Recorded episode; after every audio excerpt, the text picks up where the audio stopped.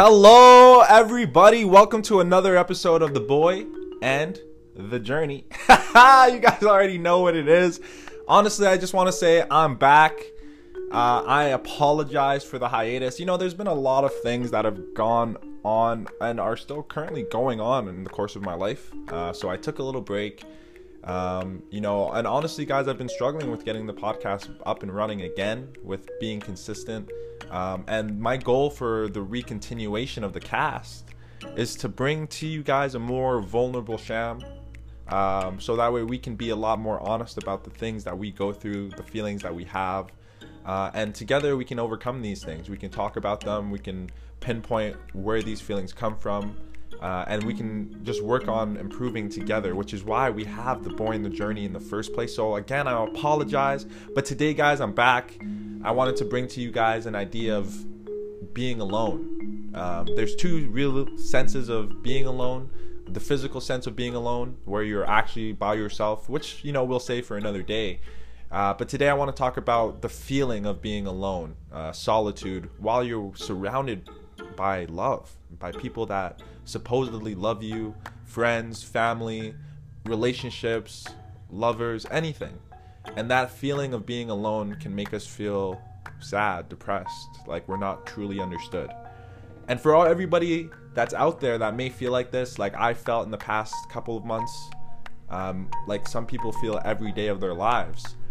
Sometimes it's about understanding where those feelings come from and how to overcome those feelings, uh, and changing your perception around how we think about this. So, without further ado, I want to jump straight into it. Thank you guys so much for tuning in to another episode of The Boy and the Journey.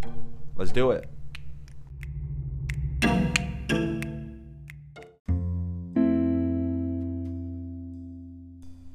To be and not to be alone. I want to start off by reading you guys a quote from Albert Einstein. It says that I live in that sol- I live in that solitude which is painful in youth, but delicious in the years of maturity. Okay. So guys, I want to I want to say that I think that we think about the world as a place of connection, connected to each other, one where a person can thrive in groups more than one can thrive alone, where human beings as a whole seemingly have a need for community, like wolves were stronger in a pack. There are studies that show that just talking to another human being can create pathways in our brains that make us more likely to want to mirror their behavior. If you've ever done sales, you know, uh, you've probably heard of like there's a saying in sales where it says that people like those that are like themselves. So basically, humans are social creatures. Do we thrive together rather than alone? And when you consider the idea of being alone, within that idea lies negativity, stigma, the thought of being less than, or like, you know, like wolves, we can become social outcasts, not strong enough physically or mentally to stay with the pack. I guess we are abandoned, not worthy to be a part of society where branded omegas, from the origins of Greece, where it's last in their alphabet, to the lonely wolf capable of achieving nothing. A human being can relate to this. I think that we can feel the pain here. For myself, the alone life has always been intriguing. The idea of being alone, a challenge that could seemingly offer growth beyond the melancholy of reality. There is being alone and feeling alone. The slight nuance in the latter can cause streams of depression and disappointment when you're surrounded by love yet feel Nothing. No excitement to be a part of the group, no true or real feelings of acceptance or significance, yet you don't feel whole like something's missing, like an emptiness that lurks deeper. Somewhere in your psyche, you may be putting on airs as you're within the group, the normal laughter or flow of conversation, but all the while within you, you feel lack. You, it's almost as though you feel you can't be truly yourself, like you need to hold parts of you back and you can never truly feel as though you're accepted. You love your friends, your family, your lovers, but sometimes the fear of being judged or fear of losing potential loved ones can actually cause these feelings to emerge. How can we be together in truth in the truest sense of connection if we are afraid to truly be ourselves, unapologetic with who we are? Lack of trust and understanding cause feelings of solitude. Fear of being judged, misunderstood, rejected often lead to us downplaying who we are what we truly want out of relationships in life. So I guess we become stuck in ourselves, frozen by fear, we choose to not let ourselves be seen, and so we continue to feel alone, even surrounded by those we deem as loved ones. Right? I mean, I have another quote for you guys. It's from this lady. Her name is Kim Culbertson. She says that people think being alone makes you lonely, but I don't think that's true. Being surrounded by the wrong people is the loneliest thing in the world. Another quote by Robin Williams says, I used to think the worst thing in life was to end up all alone. It's not.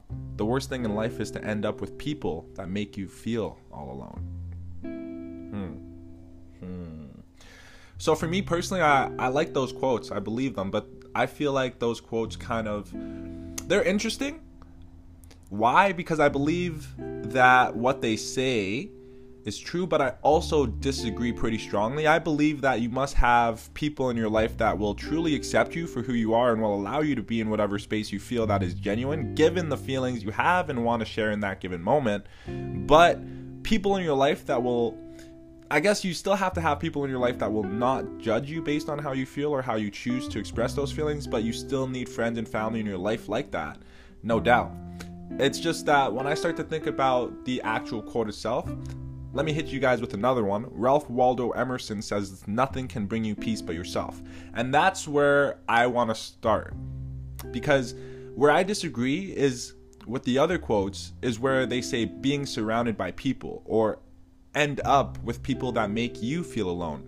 Are those are parts of their quotes, but I don't believe that it's fair to ask other people to truly accept you for being you when we all have a clear dislike, like a clear dislike for who we are internally. And I believe that until that battle within is taken care of and won, it would be near impossible to actually expect that from external sources, let alone people who have their own unconscious issues to deal with. So I can't blame others for something that only I can control. There's also the element of feelings judged by them, rejected by them, but in reality, the one doing the hurting is you, yourself, us, me. Right? It's the deeper voice within us that comes with stories of lack and self doubt, stories and conditioning that we've been enduring forever take over, and they begin to erode our psyche, our being. So, how can we expect to feel acceptance from others when we do not accept ourselves? And then for us to have an expectation that when we are with those loved ones, we will feel whole. How does that make any sense, really? Wouldn't it make more sense that we do feel alone because, in the reality of the moment, we are not letting our true selves, our real opinions, thoughts, and feelings out? We're not letting that person, let alone the world, know who we truly are and how we truly feel. And so, because we change our answers to ones that we feel would be more acceptable to that person or to society, we answer questions more generally to adhere to social norms, right? And not stand out any more than is necessary within our groups. Afraid to be different, afraid to challenge opinions or ideas out of fear of rejection. And in doing this, we're actually telling ourselves that we don't matter, that our real opinions and ideas are only valued when they match up with socially or other socially acceptable viewpoints. So, by telling ourselves we don't matter, we're also pushing away our chances to grow, to feel significant, to have a real impact on the conversation and impact on the other person or persons involved. You see, so we actually lose our opportunity to affirm to ourselves our own value and self worth, and along with that lost opportunity comes feelings of shame and regret. The emptiness slowly builds as we realize we're stuck in a loop of self doubt and fear. So, how do we break this cycle? Personally, and honestly, guys, I believe there's only two ways. The first, of course, I'll list the most important one first. But I believe that we as individuals have to come to understand and love ourselves first in order to overcome the fear of rejection and being judged so that we may be unapologetic in who we actually are. So, being happy with you and having a deeper understanding of who you are and want to be will actually make us or make you feel more empowered when sharing your beliefs and ideas with people you're around. It'll bring about a lot more confidence, I think, in your own opinions and you and honestly just a lot more drive. It you'll have a lot more drive for, with you to share those ideas, those beliefs, even when you're afraid of the outcome of actually doing so. The second way, guys, I think is really more of a hopeful solution that can be gained, but will still not mean anything unless the first step has actually been worked on. So, again, the perception around what is the true issue, quote unquote, will be your main cause of growth in this area, whether you believe the fault lies with the other person or people, or you actually take responsibility for the part for the part that you pay, play in it as well. So, with that being said, the second part of this would be simply finding people that have already done step one. So, those are people that are already confident in who they are and unapologetic about themselves. But of course, at the same time, you'd also want to find people with less ego so you can avoid confrontation. But honestly, that's something we all struggle with every single day. So you can't really be judgy on that part on that part of things. But the most important thing is finding good friends and family who will genuinely allow you to be in whatever space you desire will be a great help and assisting you in feeling loved and supported. So like you're basically like you're truly not alone. So the reason why I say that is more because the people you talk to need to be in a space themselves where they don't feel the inward pressure to judge you or condemn your thoughts or ideas. Instead, they're people who will listen more wholeheartedly and offer you sound advice to the best of their ability without any bias or judgment, right? And so, even with this being the case, I believe still that the main reason we feel alone is because no matter who we are with or who we refuse to allow our true selves to be, um, we honestly don't allow ourselves to be seen or heard. Like our true selves to be seen or heard on a deeper level. So beyond the surface stuff, guys. And and I believe that until we're okay with actually allowing people to truly see us, we will never ex- escape that feeling of being alone. In reality, I feel that there's only one step, one way to resolve this issue. The second way is more of a coping mechanism, I think, as you know, real friends allow us to be ourselves. They don't judge us, and we feel better as it helps us get things off our chest for a moment. But in the long term, we still hold on to our feelings of fear and doubt. And when we're great, when we're not with those specific few, those specific few people in our lives that we can trust enough, we unfortunately just go back to an unnecessary isolation of our own doing. Right? So, to end off this, guys, I know it's been pretty long. Thank you for bearing with it. Honestly, I have this poem uh, I don't really want to call it a poem, but it's by a poet and a writer. Her name, Renata Suzuki. She wrote it, and honestly, I think it sums up everything in a beautiful way. So listen carefully, listen. She says, There's a reason we feel lonely even though we're not alone. It's because loneliness is not about how many friends we have or how many people there are in the room with us. It's a disconnection from other human beings. Being social doesn't cure loneliness. Many people socialize when they don't really feel like it just to keep up appearances. In fact, sometimes the most popular person in the crowd is the loneliest of them all because underneath the facade of their superficial projection is a person who is never truly seen or known by anybody. We all have layers of personas and we all pretend we're okay when we're not. But loneliness comes when there is not a single person close enough to see past those illusions to who we really are and what we're really feeling inside. And I honestly, I could read it 4,000 times to you guys.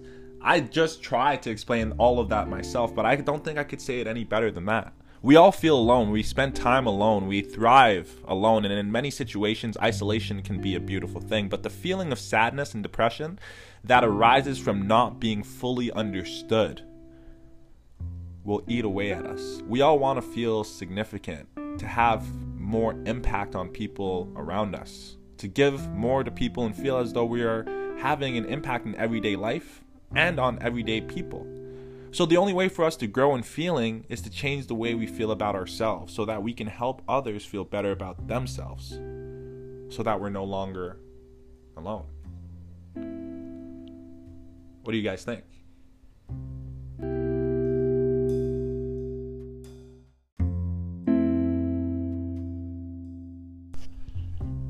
To be and not to be alone. Thank you guys for tuning in to another episode of The Boy and the Journey. You already know what it is. I love you guys for listening. Don't forget to like, share, comment, subscribe. Honestly, if you guys have any questions, if you want to reach out, I'm here always. We all deal with these feelings, these emotions, and the reason why we come here is to, so we can get better, so we can improve and grow as individuals, so we can have a true and honest, open discussion about what these things really mean and how we can overcome them as human beings. So, again, thank you guys so much for tuning into another episode. Definitely hit me up. I love you guys for listening. I'll see you again soon. I'm out. Peace.